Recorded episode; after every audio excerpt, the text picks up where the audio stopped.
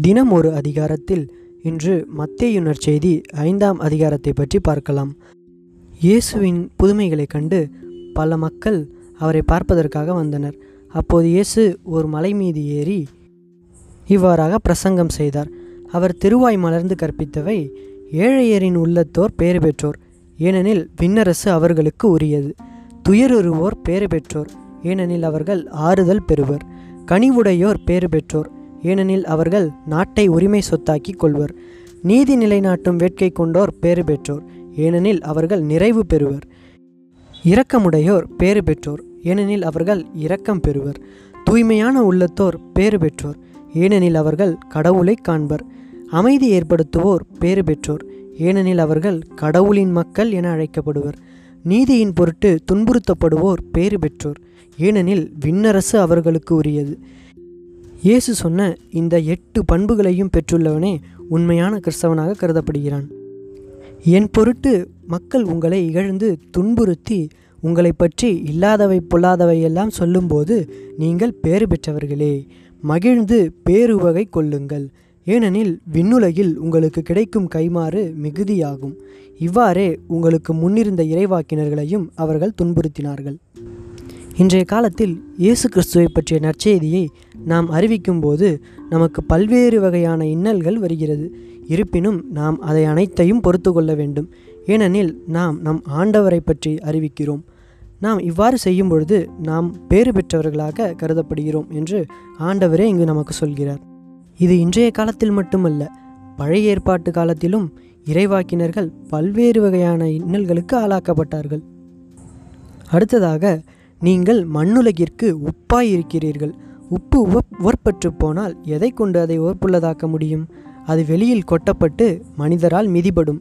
வேறு ஒன்றுக்கும் உதவாது. நீங்கள் உலகிற்கு ஒளியாய் இருக்கிறீர்கள். மலை மேல் இருக்கும் நகர் மறைவாய் இருக்க முடியாது. எவரும் விளக்கை ஏற்றி மரக்காலுக்குள் வைப்பதில்லை. மாறாக விளக்கு தண்டின் மீதே வைப்பர். அப்பொழுதுதான் அது வீட்டிலுள்ள அனைவருக்கும் ஒளி தரும். இவ்வாறே உங்கள் ஒளி மனிதர் முன் ஒளிர்க. அப்பொழுது அவர்கள் உங்கள் நற்செயல்களை கண்டு உங்கள் விண்ணக தந்தையை போற்றி புகழ்வார்கள். இங்கு இயேசு நம்மை உப்பிற்கு ஓமையாய் கூறுகிறார். ஒரு உணவின் சுவையை நிர்ணயிப்பது உப்புதான். ஆனால் அந்த உப்பு அதன் தன்மையை இழந்து போனால் அதனால் என்ன பயன்? அதை வெளியில்தான் கொட்ட முடியும். அதுபோலத்தான் நாம் இந்த உலகிற்கு உப்பாய் இருக்கிறோம் என்று ஆண்டவர் கூறுகிறார். அடுத்ததாக திருச்சட்டத்தையோ இறைவாக்குகளையோ நான் அழிக்க வந்தேன் என நீங்கள் எண்ண வேண்டாம். அவற்றை அழிப்பதற்கல்ல நிறைவேற்றுவதற்கே வந்தேன். விண்ணும் மண்ணும் ஒழிந்து போகும் முன் திருச்சட்டம் யாவும் நிறைவேறும். அதன் ஒரு சிற்றெழுத்தோ ஒரு புள்ளியோ ஒழியாது என உறுதியாக உங்களுக்கு சொல்கிறேன் என்று ஆண்டவர் கூறுகிறார். ஆண்டவர் இந்த உலகிற்கு வந்தபோது யாரும் அவரை ஏற்றுக்கொள்ளவில்லை. யூதர்களும் அவரை ஏற்றுக்கொள்ளவில்லை. அவர்கள் என்ன நினைத்தார்கள்? இவர் திருச்சட்டங்களுக்கும் இறைவாக்களுக்கும் முரணாக பேசி வருகிறார் என்று அவரை புறக்கணித்தார்கள். எனவேதான் ஆண்டவர் விண்ணும் மண்ணும் ஒழிந்து போகும். ஆனால் என் வார்த்தையோ ஒருபோதும் அழியாது என்று சொன்னார். எனவே இக்கட்டளைகளில் மிகச் சிறியது ஒன்றையேனும் மீறி அவ்வாறே மக்களுக்கும் கற்பிக்கிறவர் விண்ணரசில் மிகச் சிறியவர் என கருதப்படுவார். இவை அனைத்தையும் கடைபிடித்து கற்பிக்கிறவரோ விண்ணரசில் பெரியவர் என கருதப்படுவார். மறைநூல் அறிஞர் பரிசேயர் ஆகியோரின் நெறியை விட உங்கள் நெறி சிறந்திருக்கட்டும். இல்லையெனில் நீங்கள் விண்ணரசுக்குள் புக முடியாது என உங்களுக்கு சொல்கிறேன் என்று இயேசு இங்கு சொன்னார். அடுத்து கொலை செய்யாதே. கொலை செய்கிறவர் எவரும் தண்டனை தீர்ப்புக்கு ஆளாவர் என்று முற்காலத்திற்கு கூறப்பட்டிருப்பதை நீங்கள் கேள்விப்பட்டிருப்பீர்கள். ஆனால் நான் உங்களுக்கு என்று சொல்கிறேன். தம் சகோதரர் சகோதரிகளிடம் சினங்கொள்கிறவர் தண்டனை தீர்ப்புக்கு ஆளாவர். தம் சகோதரரையோ சகோதரியையோ முட்டாளே என்பவர் தலைமைச் சங்க தீர்ப்புக்கு ஆளாவர். அறிவிலியே என்பவர் எரிநரகத்துக்கு ஆளாவர். பழைய ஏற்பாட்டில் கடவுள் இஸ்ரேல் மக்களுக்கு பல சட்டங்களை கொடுத்தார். அதுபோல புதிய ஏற்பாட்டிலும் இயேசு சில சட்டங்களை கொடுக்கிறார். ஆனால் அந்த இயேசு சொன்னது பழைய ஏற்பாட்டில் சொன்னதை விட மிகவும் கடினமான சட்டங்களாக இருக்கிறது. எப்படி என்று நாம் பார்க்கும்பொழுது பழைய ஏற்பாட்டில் கடவுள் கொலை செய்யாதே கொலை செய்கிறவர் எவரும் தண்டனை தீர்ப்புக்கு ஆளாவர் என்று சொன்னார். ஆனால் இயேசு இங்கு அதற்கு எதிர்மாறாக உங்கள் சகோதரர் சகோதரியிடம் நீங்கள் கோபம் கொண்டாலே தீர்ப்புக்கு ஆளாவீர்கள். அதுபோல உங்கள் சகோதரரையோ சகோதரியையோ முட்டாளே அறிவிலியே என்று சொல்லும்போது நீங்கள் எரிநரகத்திற்கு செல்வீர்கள் என்று ஆண்டவர் இயேசு இங்கு சொல்கிறார். இந்த இரண்டையும் நாம் ஒப்பிட்டு பார்க்கும்போது எது நமக்கு கடினமாக இருக்கிறது? இயேசு சொன்னதுதான் மிகவும் கடினமாக இருக்கிறது. மேலும் ஆகையால் நீங்கள் உங்கள் காணிக்கையை பலிப்பீடத்தில் செலுத்த வரும்போது உங்கள் சகோதரர் சகோதரிகள் எவருக்கும் உங்கள் மேல் ஏதோ மனத்தாங்கள் உண்டென அங்கே நினைவுக்கு வந்தால் அங்கேயே பலிப்பீடத்தின் முன் உங்கள் காணிக்கைகளை வைத்துவிட்டு முதலில் அவர்களிடம் சென்று நல்லுறவை ஏற்படுத்தி கொள்ளுங்கள். பின்பு வந்து உங்கள் காணிக்கையை செலுத்துங்கள் என்று ஆண்டவர் இங்கு சொல்வதை நாம் பார்க்கிறோம். மேலும் உங்கள் எதிரி உங்களை நீதிமன்றத்துக்கு கூட்டி செல்லும்போது வழியிலேயே அவருடன் விரைவாக உடன்பாடு செய்து கொள்ளுங்கள். இல்லையேல் உங்கள் எதிரி நடுவரிடம் உங்களை ஒப்படைப்பார். நடுவர் காவலரிடம் ஒப்படைக்க நீங்கள் சிறையில் அடைக்கப்படுவீர்கள். கடைசி காசு வரை திருப்பி செலுத்தாமல் அங்கிருந்து வெளியேற மாட்டீர்கள் என உறுதியாக உங்களுக்கு சொல்கிறேன் என்று சொல்கிறார். விபசாரம் செய்யாதே என கூறப்பட்டிருப்பதை நீங்கள் கேள்விப்பட்டிருப்பீர்கள்.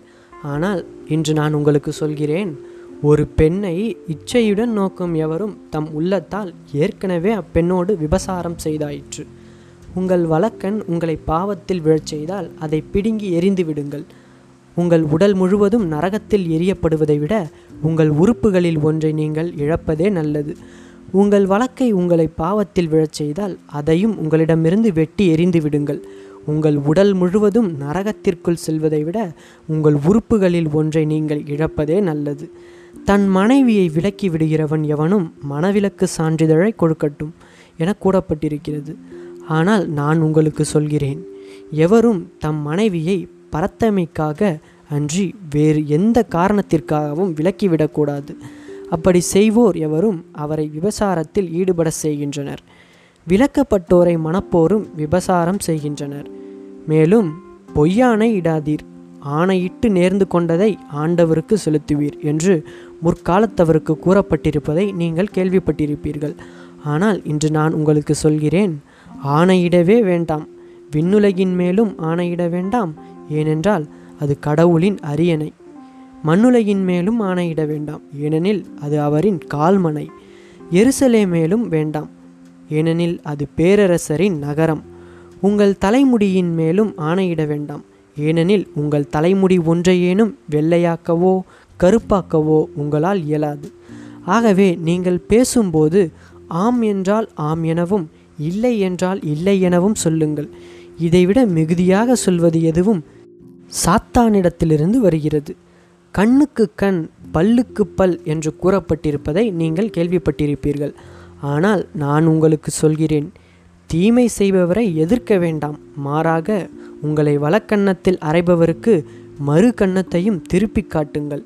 ஒருவர் உங்களுக்கு எதிராக வழக்கு தொடுத்து உங்கள் அங்கியை எடுத்துக்கொள்ள விரும்பினால் உங்கள் மேலுடையையும் அவர் எடுத்துக்கொள்ள விட்டுவிடுங்கள். எவராவது உங்களை ஒரு கல் தொலை வரை நடக்க கட்டாயப்படுத்தினால் அவரோடு இரு கல் தொலை செல்லுங்கள். உங்களிடம் கேட்கிறவருக்கு கொடுங்கள். கடன் வாங்க விரும்புகிறவருக்கு முகம் கோணாதீர்கள். உனக்கு அடுத்திருப்பவரிடமும் அன்பு கூர்வாயாக பகைவரிடம் வெறுப்பு கொள்வாயாக என்று கூறப்பட்டிருப்பதை நீங்கள் கேள்விப்பட்டிருப்பீர்கள். ஆனால் இன்று நான் உங்களுக்கு சொல்கிறேன் உங்கள் பகைவரிடமும் அன்பு கூறுங்கள். உங்களை துன்புறுத்துவோருக்காக இறைவனிடம் வேண்டுங்கள். இப்படி செய்வதால் நீங்கள் உங்கள் விண்ணகத் தந்தையின் மக்கள் ஆவீர்கள். ஏனெனில் அவர் நல்லோர் மேலும் தீயோர் மேலும் தம் கதிரவனை உதித்தழச் செய்கிறார். நேர்மையுள்ளோர் மேலும் நேர்மையற்றோர் மேலும் மழை பெய்யச் செய்கிறார். உங்களிடத்தில் அன்பு செலுத்துவோரிடமே நீங்கள் அன்பு செலுத்துவீர்களானால் உங்களுக்கு என்ன கைமாறு கிடைக்கும்? வரி தண்டுவோரும் இவ்வாறு செய்வதில்லையா? நீங்கள் உங்கள் சகோதரர் சகோதரிகளுக்கு மட்டும் வாழ்த்து கூறுவீர்களானால் நீங்கள் மற்றவருக்கும் மேலாக செய்து விடுவதென்ன? பிற இனத்தவரும் இவ்வாறு செய்வதில்லையா? ஆதலால் உங்கள் விண்ணகத் தந்தை நிறைவுள்ளவராய் இருப்பது போல நீங்களும் நிறைவுள்ளவராய் இருங்கள் என்று இயேசு இங்கு சொல்கிறார். இங்கு ஆண்டவர் இயேசு கிறிஸ்து மக்களுக்கு பழைய ஏற்பாட்டில் கடவுள் கொடுத்த சட்டங்களை விட மிகவும் கடுமையான சட்டங்களைத்தான் கொடுக்கிறார். ஆனால் பார்ப்பதற்கு எளிமையாக இருப்பது போல் தெரியும். ஆனால் பழைய ஏற்பாட்டில் கடவுள் கொடுத்த சட்டங்களை விட இயேசு சொன்ன புதிய சட்டங்களே மிகவும் கடினம். இது போன்ற நிகழ்ச்சிகள் எல்லாம் மத்தேயுனர் செய்தி ஐந்தாம் அதிகாரத்தில் சொல்லப்பட்டுள்ளது. இதன் தொடர்ச்சியாக நாளை மத்தேயுனர் செய்தி ஆறாம் அதிகாரத்தை பார்க்கலாம்.